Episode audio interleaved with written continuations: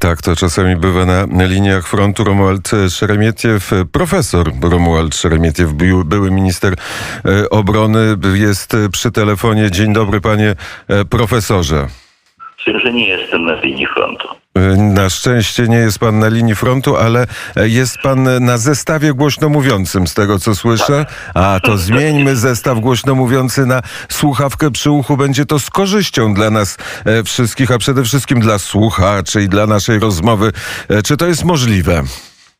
Ja jestem, tak powiem, mam w ręku telefon i przez telefon rozmawiam, więc nie wiem, no, e, jakie zestawy głośno, głośno a, No dobrze, to, to, jak, to jak przez telefon i bezpośrednio do słuchawki, to e, w takim razie, panie profesorze, e, tak. słuchamy pierwszego gorącego komentarza, pana gorącego, bo już mieliśmy gorące komentarze.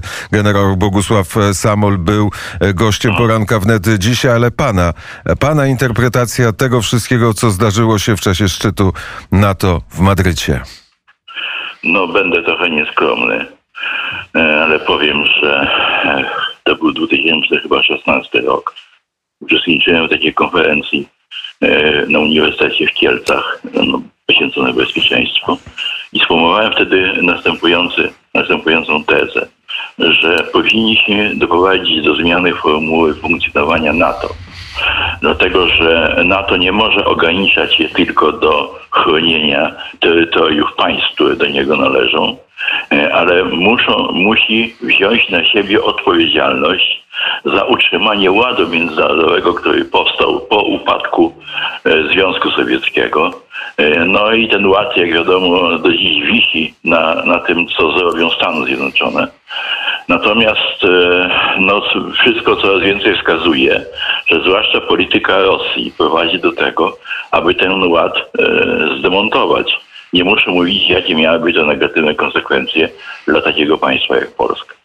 No i wtedy, kiedy to wygłosiłem, to powiedziałbym tak, nie zauważyłem żadnego entuzjazmu wśród słuchających i tak raczej, raczej zdziwienie, że tutaj zjawia się jakiś taki osobnik i mówi o tym, że, że coś takiego należałoby w tym na to zrobić.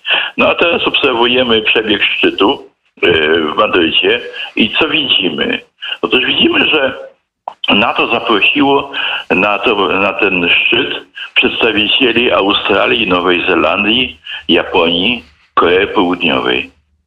No to oznacza, że ten, e, przepraszam, mój wniosek nie był taki całkiem bezzasadny, e, a do tego powiedziałbym to, że NATO nie potrafiło sobie poradzić z sytuacją w Afganistanie, jeszcze bardziej wskazuje, że no, tego typu formuła, zmiana formuły jest niezbędna i konieczna. E, no to się jeszcze nie stanie, nie stało, dlatego że zdaje się, że jeszcze aż tak e, nam się wyobraźnia nie, nie, nie, nie poprawiła, aby, aby to dostrzegać. E, ale moim zdaniem tego typu kierunek zmian musi nastąpić. No i dlatego wszystko to, co się dzieje na, na terenie szczytu, w, czasie szczytu jest oczywiście istotne i ważne.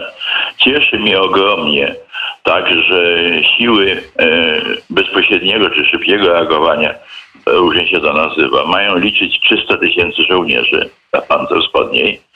No, to oznacza, że potencjalny agresor, gdyby chciał się tutaj wyprawić, musi się liczyć z reakcją takich właśnie sił. A więc no, to już jest poważna kwestia. To od, no razu, i... to od razu zadam pytanie, bo e, pan tak. generał sam powiedział 300 tysięcy, ale skąd wziąć 300 tysięcy i w jakim czasie e, te 300 tysięcy żołnierzy NATO, żołnierzy, którzy są gotowi szybko zareagować, ma się pojawić? No to jest kłopot, który mają przed sobą struktury e, wojskowe NATO, które mają rozwiązać, ale e, biorąc pod uwagę potencjał, jakim dysponują e, w sumie państwa natowskie, jest to możliwe, jeżeli tylko będzie odpowiednia wola takiego działania. Zwłaszcza, że formuła, na, na, o której mówi, mówi, mówią w NATO, nie polega ma na tym, że, na tym, że będzie 300 tysięcy stało na granicy, tylko polega na tym, że będą e, sklasyfikowane jednostki wojskowe, które wezmą udział e, w takiej operacji 300-tysięcznej, gdyby taka zaszła konieczność. A więc e, poszczególne państwa w ramach swoich sił zbrojnych muszą wytypować odpowiednie kontyngenty wojskowe i żołnierze, dowódcy, którzy w nich się znajdują, muszą mieć świadomość, że w razie potrzeby to mają się natychmiast zbierać i wybierać się tam, gdzie jest, pojawia się zagrożenie. A więc to jest raczej kwestia technicznych rozwiązań niż powiedziałbym jakichś spektakularnych nie wiem, przesunięć garnizonów, e, jednostek wojskowych itd., tak itd. Tak Niezależnie od tego, że NATO jednak deklaruje, że istniejące obecnie bataliony e, jeżeli idzie o flankę wschodnią, e, sił natowskich mają być przekształcane w brygady. E, a więc większe e, znacznie jednostki, no to też oznacza, że musi się pojawić tutaj bezpośrednio więcej żołnierzy. Ale mówię, biorąc pod uwagę e, zdolności, powiedziałbym, na to jest to możliwe. No i problemem będzie tylko, mam nadzieję, że do rozwiązania tak zwana logistyka, czyli w razie potrzeby szybkie przerzucanie określonych kontyngentów wojskowych te miejsca, gdzie, gdzie zagrożenie się pojawi. A czy nie, nie jest tak, bo e, toczy się wojna e, na Ukrainie. Nie wiadomo, e, kto z tej wojny wyjdzie zwycięsko. Czy może pan profesor wie, kto wygra wojnę na Ukrainie? To znaczy wiem, kto powinien wygrać. To, to wiemy. Natomiast, natomiast kto wygra, to, to jest trudno powiedzieć, dlatego że to, no, to jest jakby kolejny element w tym wszystkim, co NATO deklaruje.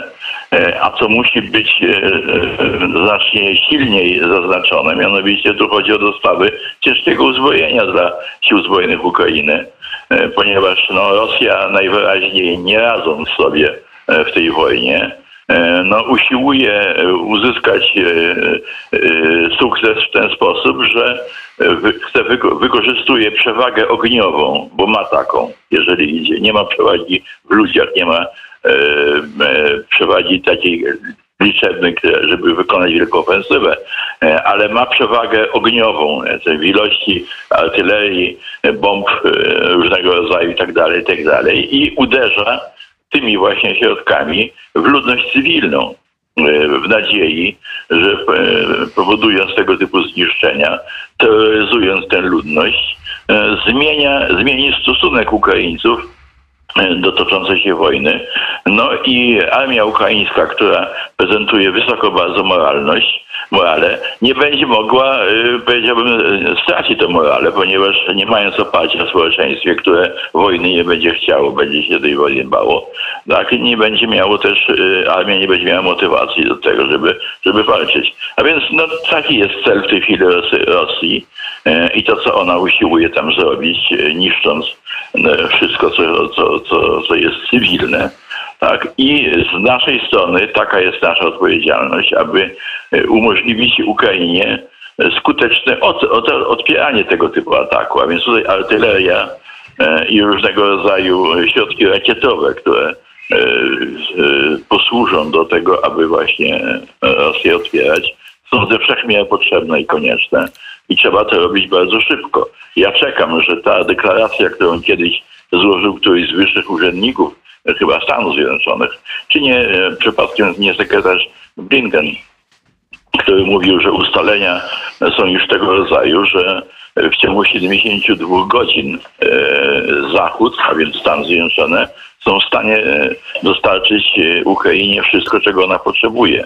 No, 72 godziny kolejne mija, e, a e, prezydent Zełański ciągle mówi, że nie dostaje tego E, co jest niezbędne. I, to, I tutaj jest wojny. najbardziej istotne pytanie, bo trwa wojna na Ukrainie, to jest coś bardzo dynamicznego, a z drugiej strony, tak. a z drugiej strony są takie plany, e, które są e, rozciągnięte w, w czasie. Tu trzy lata, tu pięć lat, tu jak, jak Belgowie osiągną budżet 2% na armię do 35 roku, a przecież Putin nie będzie czekał, aż na to wykona swoje wszystkie E, wszystkie manewry i się przygotuje e, do, do tego, żeby e, ewentualnie odpukać, przyjąć wojska rosyjskie na swoim terenie.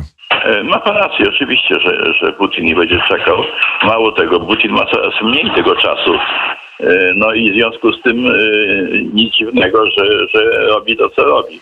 Natomiast no, pytanie jest oczywiście takie, e, czy i kiedy, powiedziałbym, e, Stany Zjednoczone i sojusznicy będą w stanie dostarczyć e, no, takiej ilości uzbrojenia, tego, tego którego e, oczekują Ukraińcy, żeby można było się rzeczywiście skutecznie Putinowi na e, Ukrainie przeciwstawić. No to jest niestety pytanie, na które nie mamy odpowiedzi. Ale, ale myślę, że presja, która jest wywierana również przez władze ukraińskie, jeżeli idzie o Zachód, ale i starania polskich władz, ja bym tego nie, nie lekceważył. Uważam, że ogromną rolę władze polskie odgrywają e, w tym całym procesie, powiedziałbym, umocnienia dozbrojenia Ukrainy.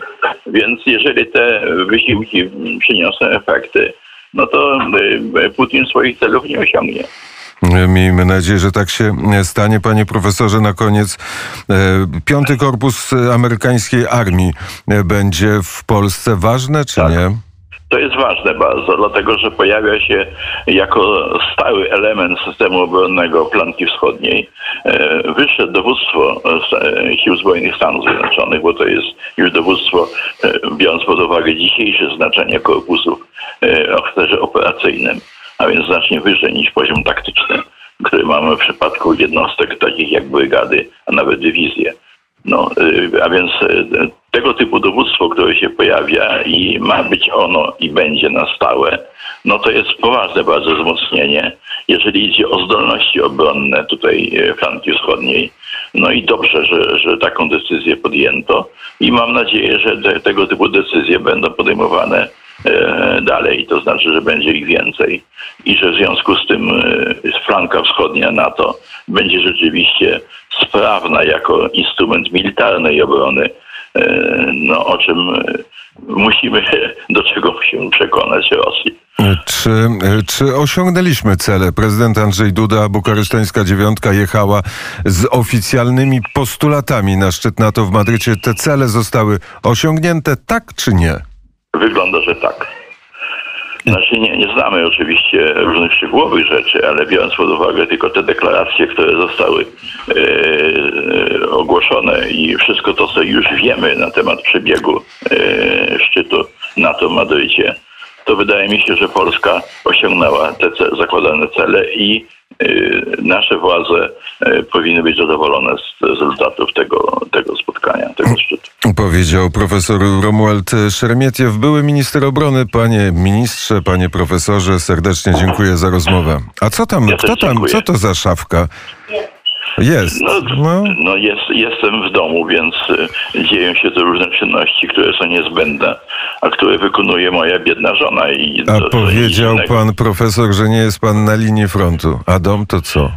No, no jest to w pewnym sensie linia frontu, tylko trochę innego niż wyobrażamy to sobie na ogół. Mm, Bardzo serdecznie dziękuję za rozmowę. Jest godzina e, 8.30. Serdecznie żonę proszę e, pozdrowić a, i dobrze. słuchać rad... I, i, Wzajemnie żona, tak. e, i